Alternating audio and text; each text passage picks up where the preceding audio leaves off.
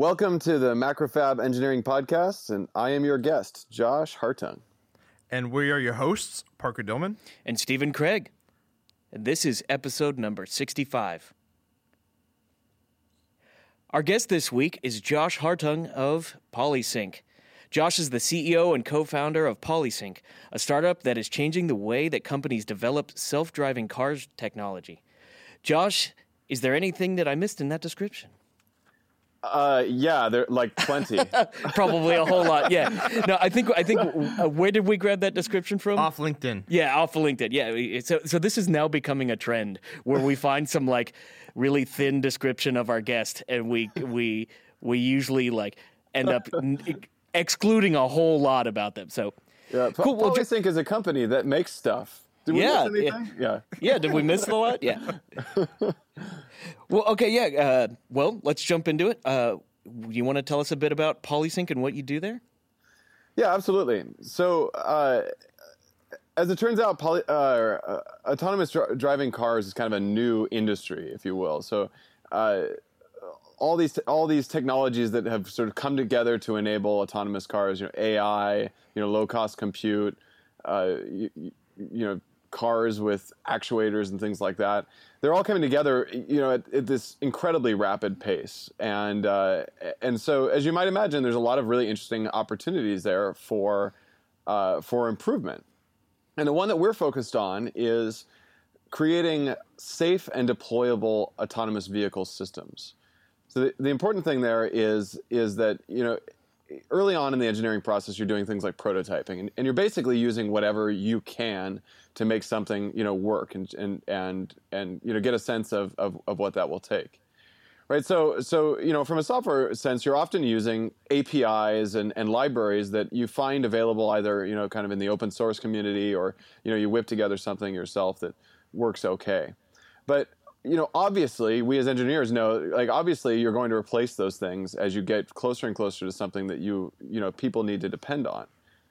And you know people need to depend on autonomous cars in a way that like we don't depend on many other things right? In, Yeah. in, in a lot of cases there won't even be steering wheels in these things. And so we're focused on solving the problem of how do you make not the capabilities of those cars safe not not how do we like make sure we navigate out, uh, uh, intersections well and don't hit, hit pedestrians but how do you know that your underlying software is going to perform as you expect? How do you know that the computing platform can tolerate different failures? How do you know that uh, that that the underlying infrastructure of your system is actually safe? So that's the problem that we're solving with Polysync. Interesting. So, uh, how? What does the name mean? What's the meaning behind the name Polysync? Uh, interestingly, we, the name came from kind of the early prototypes of, of the system. At, at the time, I was the CTO of a of a distributor company in this space, and and you know it was like four people at the time, and so what CTO meant was it was just me flying out to all these different customers, you know, mostly in auto, but also in like military, mining, agriculture, academia and helping them with system integration, with understanding the sensors that they were purchasing and architecting their system, and you know even going so far as to help them like design brackets and things like that. So, sort of whatever. And one of the big one of the big gaps that that I started to see almost immediately was was that bringing many different sensors together into a place where you could actually use that data to make decisions and do do the things that a robot needs to do uh, was actually a fairly tall barrier to entry. So in an autonomous uh, driving car, you've got so many different sensors: cameras, lidar, GPS, radar, uh, ultrasonics. You know, you've got and, and even then you've got down to like weight sensors in the in the in the seats and steering wheel sensors, capacitive touch sensors, and there's just a massive number of sensors, both high bandwidth and low bandwidth in these systems. And typically they're all operating asynchronously, meaning they're not really they're not really receiving a trigger signal or something like that where you can go, you know, I captured this sensor's data at a specific moment in time. Instead, they're just sort of they're all autonomous, if you will. They're all capturing data at whatever rate they sort of choose to. Yeah, was it the like average car has like over 30 microcontrollers in it now?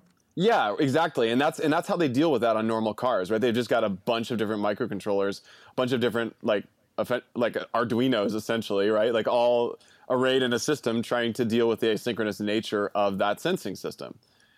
And uh, and so what, so with Polysync, we thought like, what would it be like to solve that problem in software instead on central computers? And that's the name. That's where the name Polysync was born. Which we're we're synchronizing into a, a central or a single time domain uh, a bunch of different asynchronous systems. So poly meaning many, and sync meaning sync. yeah, yeah. cool. So um, so I guess you have some kind of hardware that everything talks to, and then the software is taking care of most of that, right? Actually, we don't really we deploy on almost anything. We're a software layer pretty fundamentally. So uh, okay. In the automotive space, you know, you've got you do have like many different computers to run on. You've got different microcontrollers, you've got ARM stuff, Intel, Nvidia, all these different chips running simultaneously. How do those things talk to talk to each other? That's where we come in. We're the software sort of we're a middleware layer that lets all these things communicate with each other. Yeah, actually, I was looking at the website earlier, and y'all bill yourself as middleware. Right. Um, that's called that's the Polysync core. Right. Um, and so it's between applications, which I guess is like what's um, what you're doing with the software, and then the vehicle OS. So you're like you're in between that. Um, so you don't modify what's originally on like the you the uh, vehicle EMC yeah you can't like actually just download polysync and like put it on your car or something right? It's not it's not really a consumer facing thing. The approach to using polysync is really a sort of fundamental new architecture decision that you've got to make in building a car. So our customers okay. are like tier ones and oems one of the big problems they run into there is that their typical par- development paradigm is embedded development so they're used to building you know essentially fixed function devices right so and they'll, they'll either purchase those devices from their suppliers. You know, tier one suppliers. These are like Bosch, uh, Delphi, you know, uh, Denso, these types of companies. Standard equipment, et cetera, et cetera. Yeah, exactly. Yeah. They'll purchase them and they'll modify them, and essentially they're building what amounts to like the, the most complex fixed function device. Right, a car is a fixed function device. Mm-hmm. And the problem is that that really breaks down when you get to autonomous driving, right? This is a software defined system. It needs to be constantly updated, to be changed. You know, Tesla's a great example of, of how important that is, right? Always shipping software updates to their cars. So the challenge, so so the challenge of uh, of embracing software is like a really fundamentally different process for automotive companies to to move toward. We're one of the parts of of making that transition.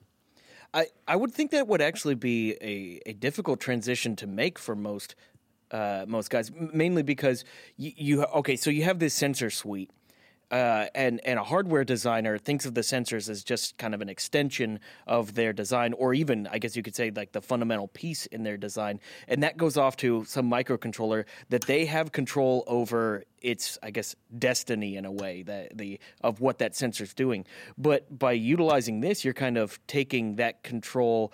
Uh, I guess there's a level of trust that they have to have in your software, right?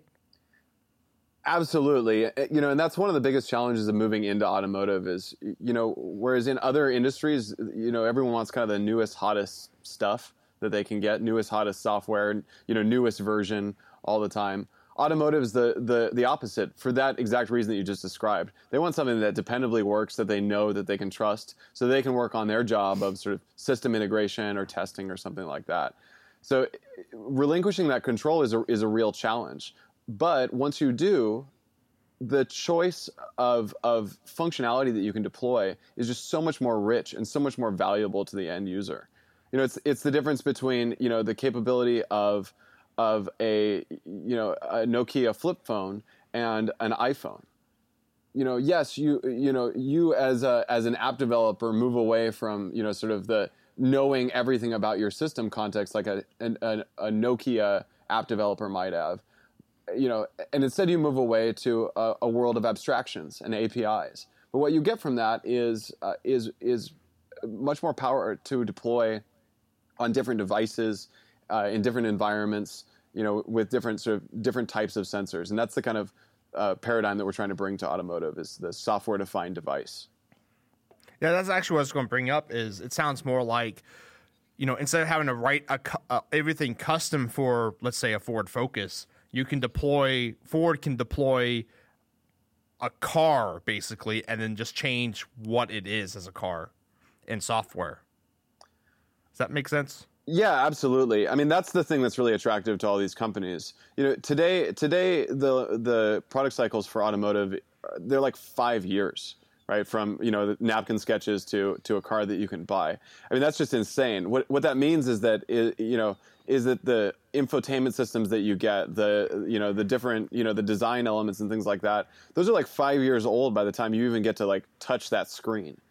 And so, you know, think about think about the design changes that have happened in like iOS or Android in five years. I mean, they're they're you know, you, you look at those five year old versions of those of those UIs and you go, wow, that looks old.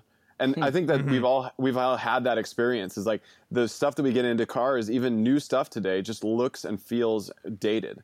And so the attractive thing about about working in a software defined context is is the ability to update that for your customers and bring them a fresh experience and fresh functionality throughout the life cycle of their product.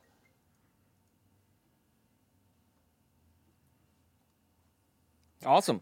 That uh, so okay. So on your website, you, uh, on your your products page, um, there, there's there's two things that really show up. There's the Polysync Core and the OSCC. Yeah. Uh, so, so you know, we we've kind of uh, scratched the surface on the Polysync core. Can you tell us about the OSCC? Absolutely. Uh, I'm I'm glad you brought that up because, of course, that's the the the thing that we've collaborated with Macrofab to to build. Um, OSCC stands for Open Source Car Control, and it's a really fun project. The story of it is that when in our early days, you know, when we were a, a poor little startup, you know, I, I should say less poor startup, or excuse me, more more poor startup, more poor, right? more right. Poor. Uh, we we needed a vehicle to test autonomous functionality on because until you can complete the loop of you know sensing back to control of the vehicle, you're not really autonomous. Like as anyone who knows cars have has has found, there's no control interface for cars. Cars don't have APIs. No. And and so that makes it really like vexingly difficult to to get control. Mm. And uh, so, how do I turn the steering wheel with a with a with a computer? How how do I make the car brake? How do I you know make it make it accelerate? Uh, short of uh, you know having a text readout that says like you know push the pedal down, dude, or you know attaching external actuators you know, or buying, you know, research grade equipment for like $150,000. It just really isn't a good way to do it, right? So, yeah. So, so, how does, you know, first of all, how does a startup get into that world economically? That was our challenge. And then second of all, like, how do you scale a fleet on things that cost $150,000? Like, uh, you know, it's just the cost become prohibitive. Yeah, this is the cost of the hardware. Right. So we were like, okay, what what can we get that's just an inexpensive vehicle that's available worldwide that we think that we can hack and put an interface in? Mm. And uh, and Kia Soul like came out on top. It's just like really inexpensive car. They're super high quality. They're available in like basically the same form worldwide. And uh, and and and also for a lot of companies, it's it's kind of a neutral brand, and that helps. You know, if they're going to do public demos and things like that, it's not a Ford, it's not a GM car, it's not a Toyota. It's you know, it's a Kia. That's the hamster car. That's the the comment we get mo- most often. Oh yeah, that, that's actually what they use to advertise that car. Right, is these hilarious hamsters. So yeah. Um, so what what makes that car easy to hack then?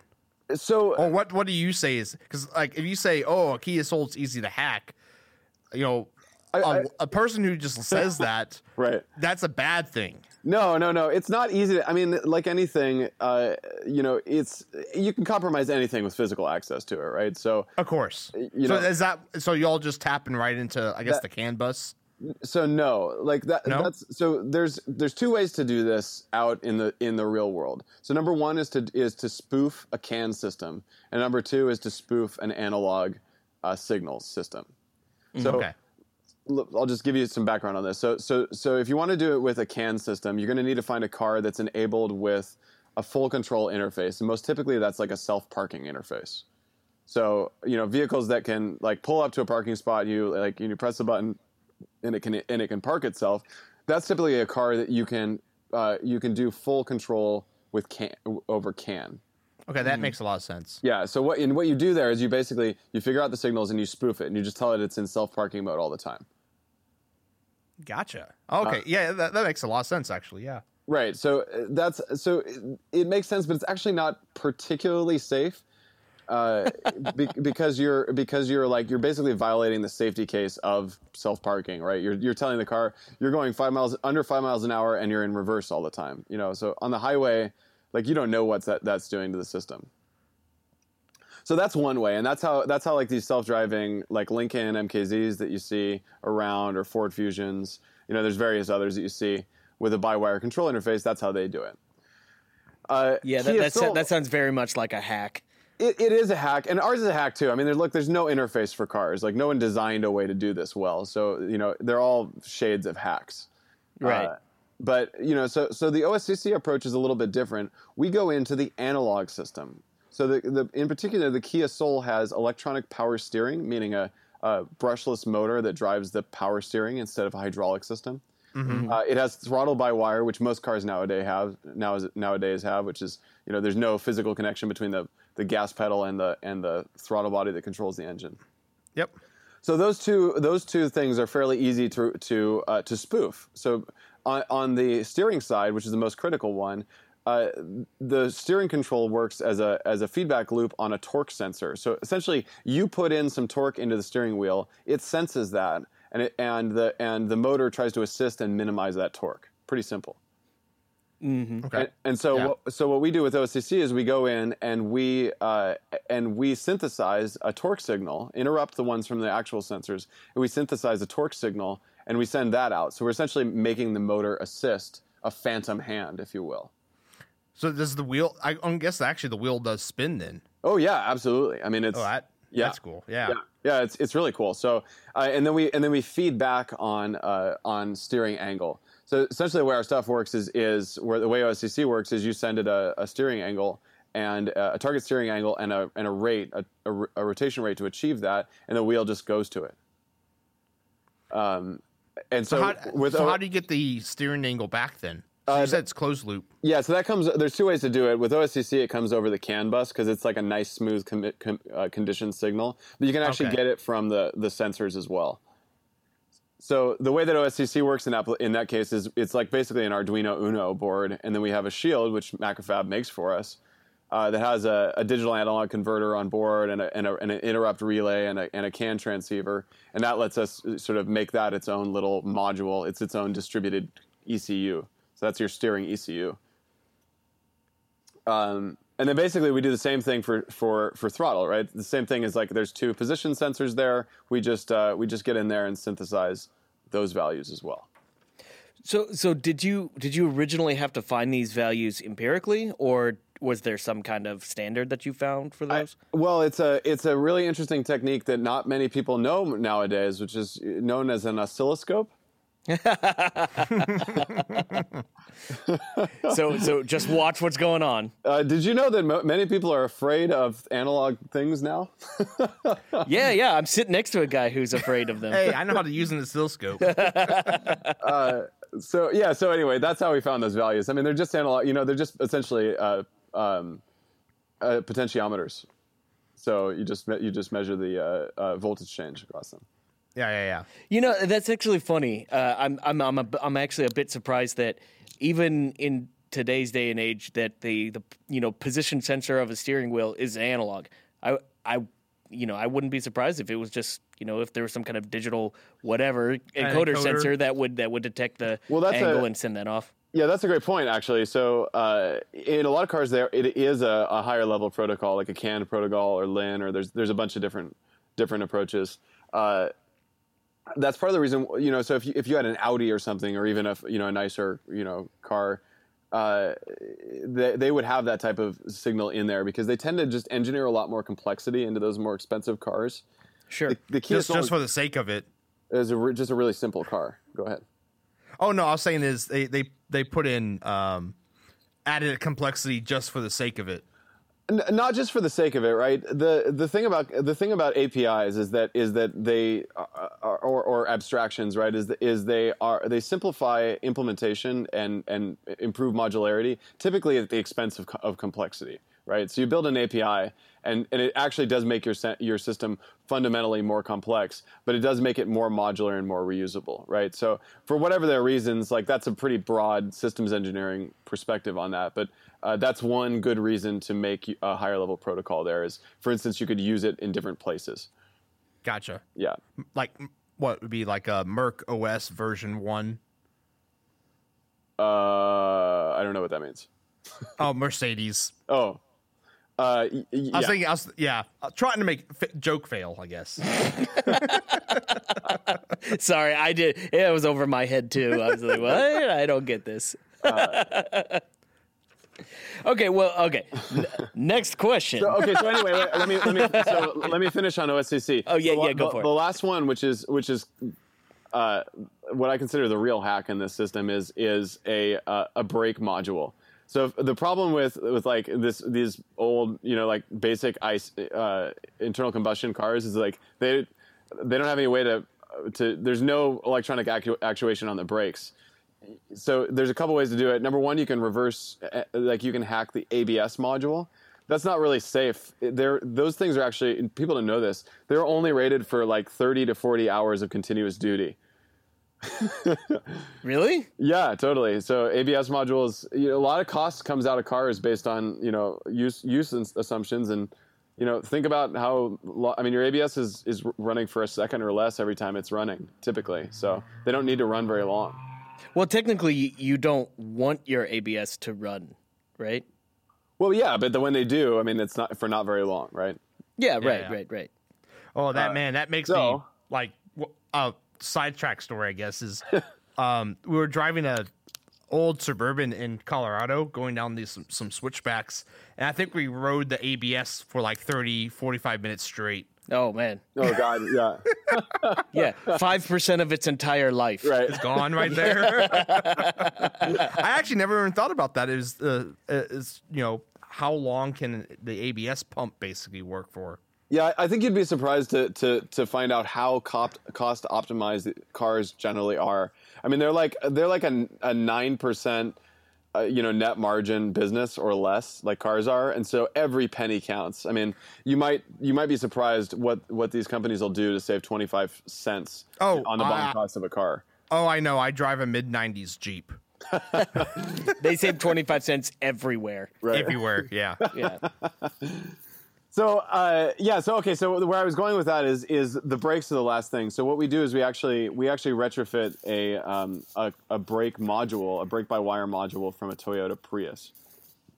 04 to 07 Priuses had like a um, a really cool brake module with like a, a valve pack in it, a high pressure pump, and a high pressure accumulator.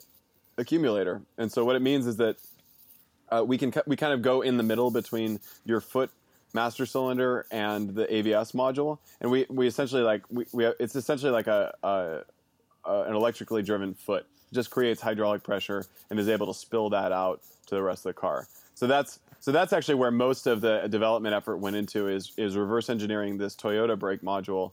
Uh, it's actually a Denso module, and then and then being able to control the valves and uh, you know properly and and um, and things like that. So did did Toyota just stop using that module, or did they go back to the old school way, or is there a reason why you have to use like that special years? Yeah, it's a partic- it's a peculiar unit because it's uh, wh- what what happened with Priuses and like every car is that they just got more and more integrated again to save money. So in the 04 to 07 year Prius, there was a hydraulic power pack that did the brake by wire uh, work. That's like there's no smarts in it. It's just a pinout basically to a bunch of uh, solenoid valves and a pump and, and, a, bu- and a bunch of pressure sensors. So the pressure sensors are all analog again, and then the and then the solenoids are all like just coil packs. So so we just p- we're able to PWM them at the appropriate.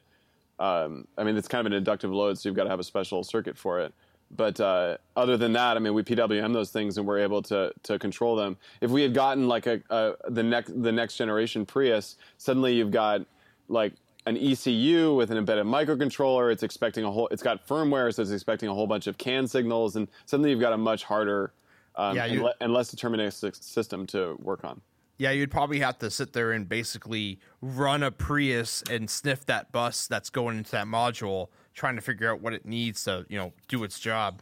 Yeah, which you could totally do, and and that might be a good way to do it too. I mean, there's there's more than one, you know one way to do it here. That's the way that we chose is just w- what we felt was like the simplest way for people to understand if they were going to work on it themselves. Well, especially for a for a DIY kind of thing, is simpler is even better. Yeah, yeah. So uh, on on that on that track, I mean, we basically built this thing out of four different. It uses four Arduino's, which we may we may go away from in the future, like with a, a little bit more custom system. But for the first iteration, four separate Arduino modules. so now, so now your car's got you know 30 plus four microcontrollers. Yeah, Yeah, right. exactly. operating it. So, so okay. Actually, uh, funny in in a, in a way that kind of shoehorns into the next question. Um, ha- can you tell us about any of uh, any issues you've had? Uh, in other words, have you had any failures? Have you had any microcontrollers just go wacko on you? Uh, any crashed cars? Uh, so n- we're very careful with this system, you know, because it's experimental. Uh, there's, ne- you know, first of all, we never we never run it without anybody in the driver's seat, and then we almost never run it on like public roads or anything. We just run it on closed courses. When we were in engineering the system, it was just up on jack stands the whole time. It was like we're not going to take a chance. Uh, you know, you know, the thing is, uh, we, I, th- I think one thing that strikes me generally about like, especially startups in autonomous driving is, uh, we like culturally, you know, people who have driven for a lot of years, y- you know, you, you just don't assign the same level of risk. Like you don't assign a real like level of risk in your brain to what you're doing when you're driving. And what I mean, yeah, yeah, you're right. Is because you drive down the freeway and look to your right, and there's someone texting going 70 miles an hour. Right. I mean, it's like you're sitting there. It's comfort, comfortable. It's quiet, air conditioned, cool. You're listening to your tunes. You know, it's like it's about as stimulating as watching is watching you know a really boring TV show. And we and that's the way and that's the way we treat it. Yet we're we're we're like carrying. I mean, massive amounts of kinetic energy with us that just can wreak havoc and destruction. You know, with the slightest of of wrong moves. So, Oh, yeah. you know, so like I mean, it's just like three thousand pound missiles driving down the road. You know, so we we we don't like so we're really careful with that stuff, and we and we do a lot of work to make sure that like our safety drivers are you know aware and cognizant, and just like we we try and treat it with a lot of respect, and and we hold each other accountable for it. So. Yeah, if if if you want the fear of God put into you, uh, drive a motorcycle on any of the freeways in Houston, Right. Uh, and and uh, at 70, se- 70 miles an hour on a motorcycle is a different speed than 70 miles an hour in a car. It just is. Yeah, it, you're so right. I mean, you you you want to feel small, ride a motorcycle, you know, during rush hour. Oh, it's yeah, it's it's frightening, but awesome. Yeah. Um, I have kids now, so I no longer have motorcycle. I have a motorcycle. I need to sell it. You want to buy a motorcycle?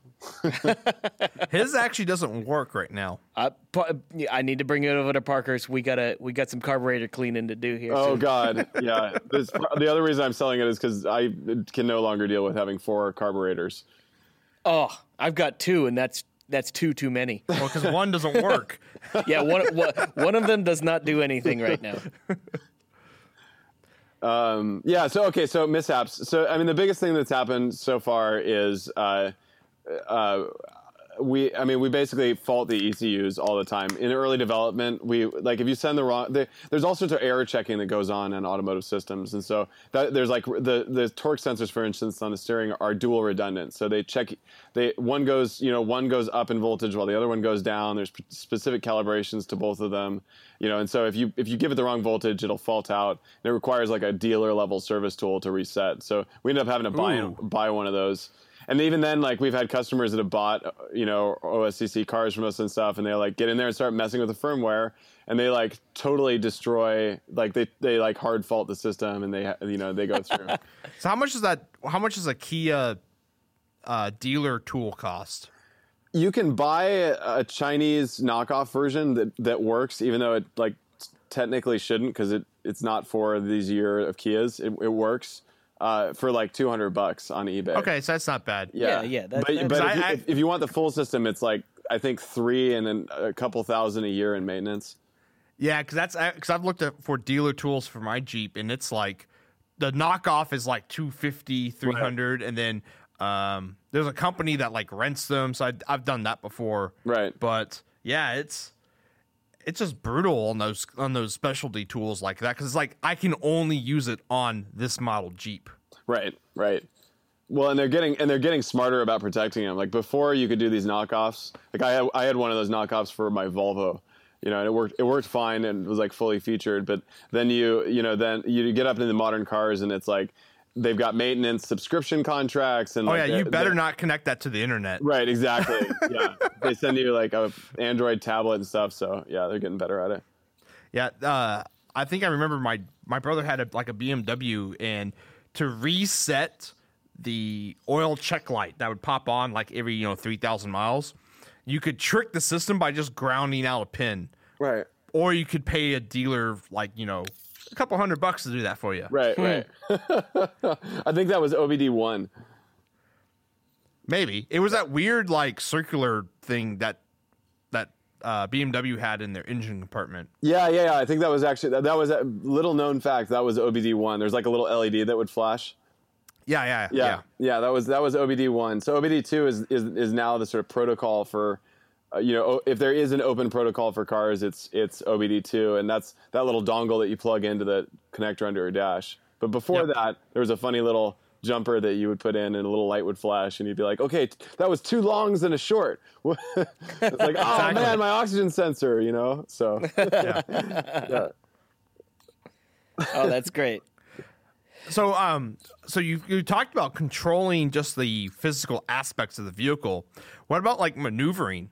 How does the how does your system currently like for the Kia? I guess how does you get the outside data into controlling your vehicle? Then, All right, so I'll caveat this by saying we don't do autonomous driving um, algorithms, if you will, right? So a lot Okay. of companies are out there building the brain of the autonomous car. These, you know, the AI and the you know the the object recognition, path planning, these types of things. You know, even control systems. Um, that's not really within like what we do as a business. We do the nervous system, right? So underlying stuff with the network that lets the information get where it's going and and and things like that. But having said that, said that, of course, we we need to you know we needed to dog food our own stuff, and so we've done quite a you know some work internally on you know basic autonomy demonstrators, waypoint following, and, and you know um, actually I've just been I spent the last few weeks teaching myself deep learning, which has been really interesting. Yeah, that's been the big thing recently. Yeah, So it- what- it's a fascinating field. Uh, uh, Would you like me to tell you why? yeah, actually, like Stephen's like, are you going to ask him why? I- yeah, He's please. like in the motion. I'm like, uh, I- I guess so. Yeah, I feel like learning in a deep sense right now. So, can you please tell me what deep learning is all about?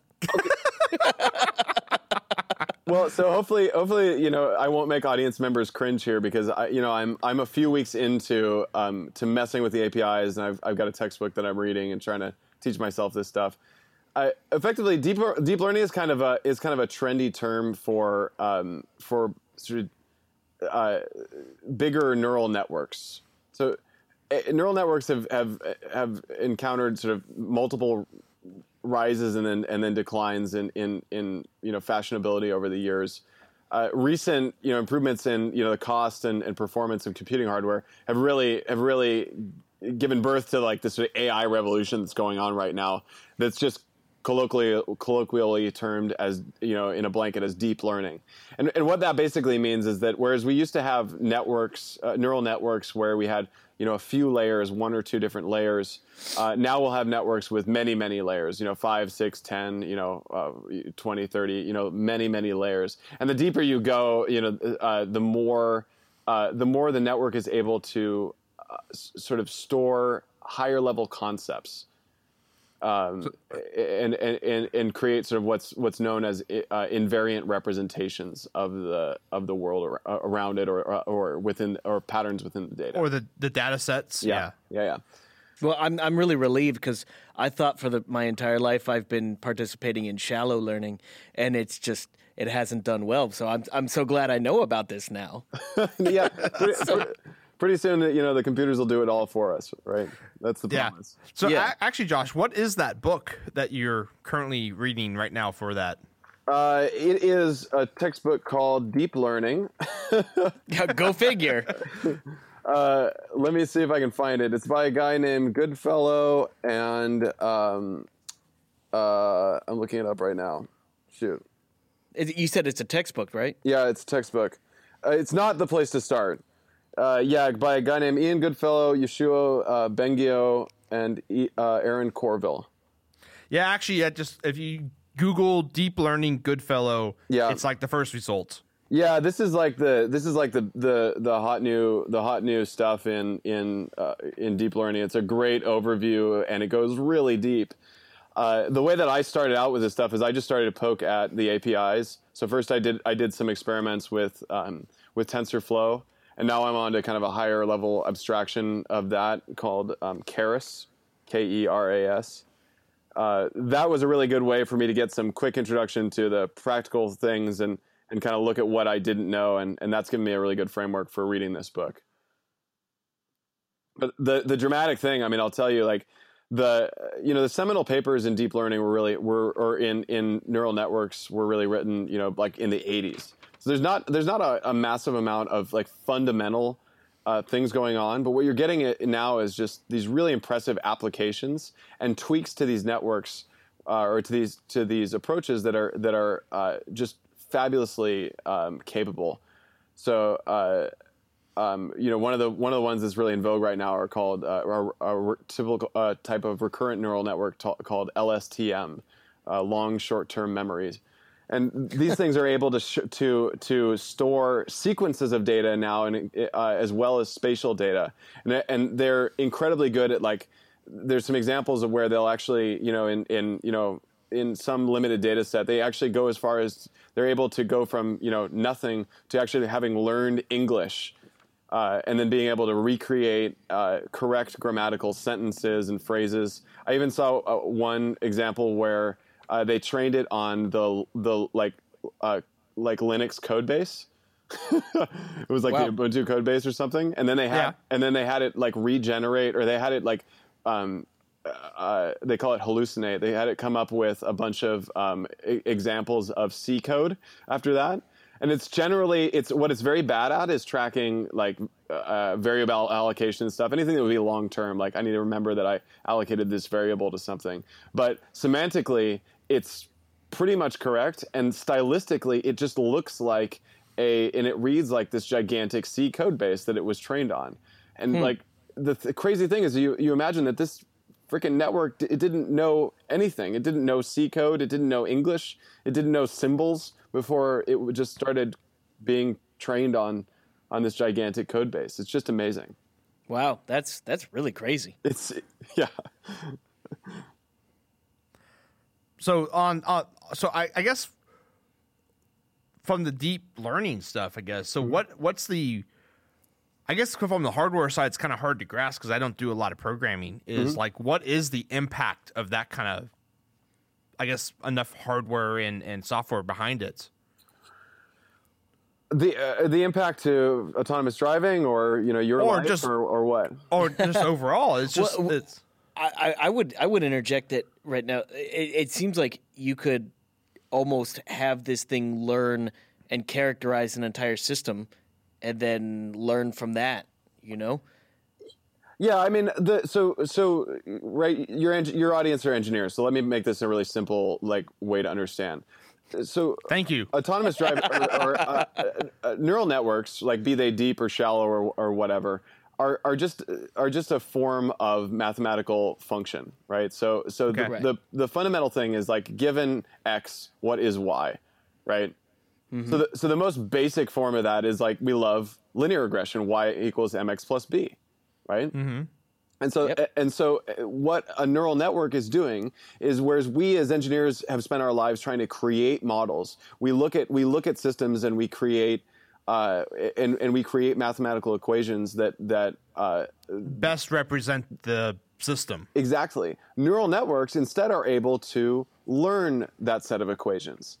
Now they, they don't Oh, they, okay. they, they don't generally give you the set of equations coming out of it. You don't suddenly you know you don't have a like a you know a set of you know a set of independent equations that you know that together when solved, right? You, what you Equals have is- 42. yeah, exactly. What you have is is a network where where those dependencies and the and the, and the model relations are all encapsulated within the relationships and the weights of a network. And so, uh, all that a neural network is is, is effectively a, a general purpose modeling tool that learns in, instead of being sort of um, you know generated by by whatever we you know w- we project onto the system as structure because how, how many times is, have you have you tried to like make a model for a system you built some crappy prototype and like those things are completely different way off right Oh my god! Every time. yeah, every time. And so and so imagine instead being able to go directly to the prototype and just characterize it, right? Like obviously that's not practical in like most cases, but Yeah. that's effectively what a neural network is doing. Okay, I got you. Got you. Got So, you. so a neural network isn't actually learning; it's still following a set of rules that you feed it. No, not at all. I, I mean, I think it is actually learning. You know, in the, it, it, think of it in the linear regression case. So, uh, if I were to start, you know, I have a I have a set of data, and I want to and I want to um, and I want to fit it right. I could, you know, sort of do the one shot, uh, you know, statistical equation that we all learned in in um, you know in in school, or I could kind of start somewhere, right, with an with a with a hypothesis, and I could uh, and I could uh, and I could run an optimization, right? I could step toward or away from uh, the data and see and see if my fit was better or not. And eventually, Right. I would arrive at some minimum in that process, right? Uh, hopefully, a global minimum that that meant that like my error was as low as it was going to get, and I fit and I fit the data. That is effectively learning, right? Like what what else is learning than us than us trying to predict the outcome of something and being wrong and and then trying again and getting better at that. Yeah. so you, from what I gather, I guess then it's it's min maxing the system. Yeah, I mean, it's trying to. Yeah, effectively, effectively, it's it, it, making a neural network learn is is an optimization problem. It's a it's a gigantic multivariate optimization problem. Yeah. And that's why that's why like GPUs are so are so good at it. Is like a, like basically it's just a massive matrix a, like multiplication and then a matrix add. Like it's just hu- eh, but with just gargantuan matrices. Yeah, and do it do it a couple trillion times. Yeah, exactly. Yeah. Cool. So hopefully, I, hopefully, like your your listeners aren't like, oh god, this guy's a total moron. I think I've got it right. No, I think I- after that's a no, no, no, no, no. subject- If anything, Parker and I are the morons here. Yeah, yeah. That's like completely stumped me. It's like I, I that's actually why I, I asked for the book because I this is a subject I have no knowledge about. Yeah, I find really fascinating because like all I see is like the neural network like pictures that people post on Reddit. right, It's like where it like posts cat pictures and like right. a painting or something. Yeah. Yeah, I mean the the res, it's it's like anything, right? It's the result of a whole bunch of of of fundamentally simple little operations that, when added together, make something that's like super complex and crazy. But you know, like anything, right? The basics are pretty simple, right? Mm-hmm, mm-hmm. Yeah. Well, this is the MacroFab Engineering Podcast where we go from talking about uh, automated cars to electronic learning and the philosophy learning. behind what it means to learn. Yeah. Speaking of car, uh, uh, self-driving cars. Um, so we'll go back onto that subject. We kind of deviated a little Um, bit. so how far do you think we're off from self-driving cars? Like, I know like Tesla's got some automative stuff that goes on freeways, but like to the fact where you said earlier where you can get a car that does not have a steering wheel. Right. All right. So uh, that's a, a nuanced and big question. So let's let's qualify it a little bit. Um, There's two types of self-driving. Let's start there. One is one that we care about, and one is one that we don't.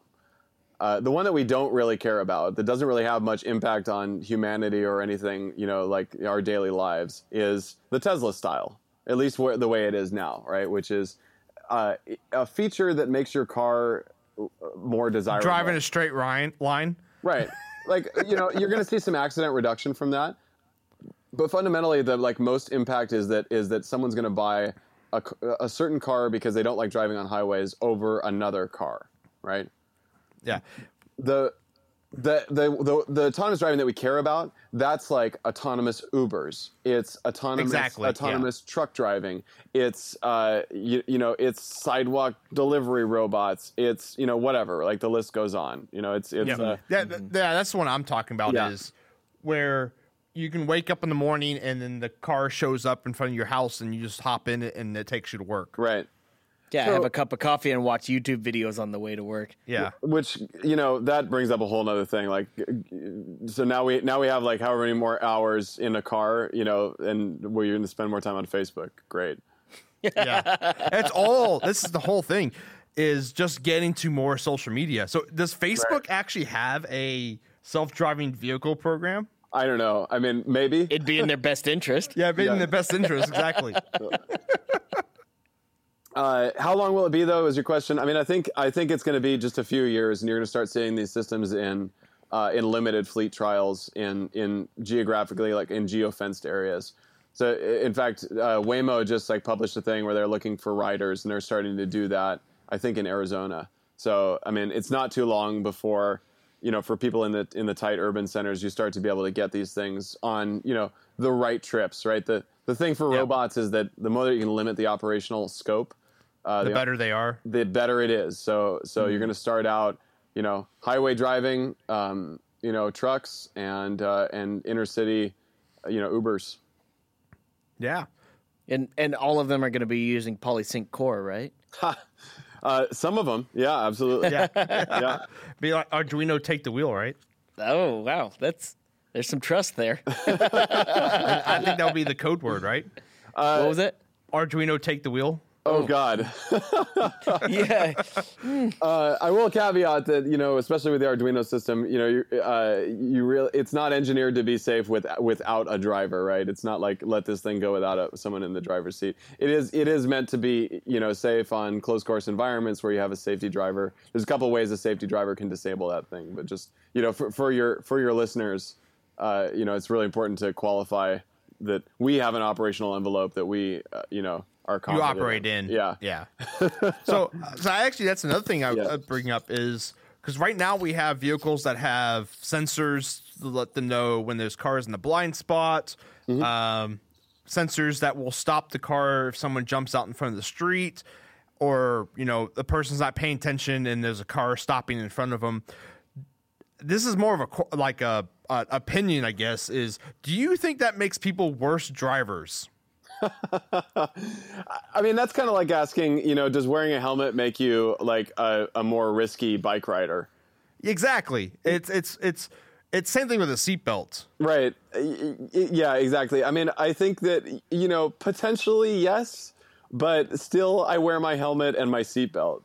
You know, Exactly, yeah. Uh, I, it's up to everybody to sort of modulate their their own risk, uh, and and the, th- you know the safety things that we put. I mean, that's always the trade off for safety. Is that like you know if you add a safety device, then people will become uh, more More reckless. more Dependent. tolerant. Yeah, Yeah. You know, potentially the the numbers are telling us though that uh, we're seeing double digit declines in you know insurance calls it um, severity uh, f- and frequency. I think is what they call it. So severity and frequency of um, of accidents in where where there's like those type of protective sensors. So they're seeing like Yeah. more than ten percent declines year on year of like frontal collisions due to uh, adaptive cruise control or auto emergency braking. I mean, that's pretty significant. Yeah, it's actually like people say, you know, texting might be the worst thing ever, but the worst cause for like I think it's one of the major cause for accidents is still not using your indicators on your vehicle. That's still number one. nobody in Houston. I mean, I, has I, I think I, I actually I don't I can't quote this off the top of my head, but I think like the largest you know cause of fatalities is just people not wearing their seatbelt. Oh yeah, yeah, yeah. I think that like y- y- you know I you know I wish that before we did all this autonomous driving things you know we could we could solve the stupid problems, but apparently apparently you know that's a that's that's a harder one than making a computer drive a car. It's making people wear their seatbelts. Yeah, wear the seatbelts. Yeah. So, so actually, you know, I haven't thought about this much, and we, we probably don't have the answer to. it, But what happens to the auto insurance industry once cars go to automated driving? Like, does that just kind of dissolve in some way? I don't like. I don't know. I mean, I would think it would have to still exist in some way. I think that's a great question, and I think that also the auto insurance companies are starting to realize that's a really scary and great question.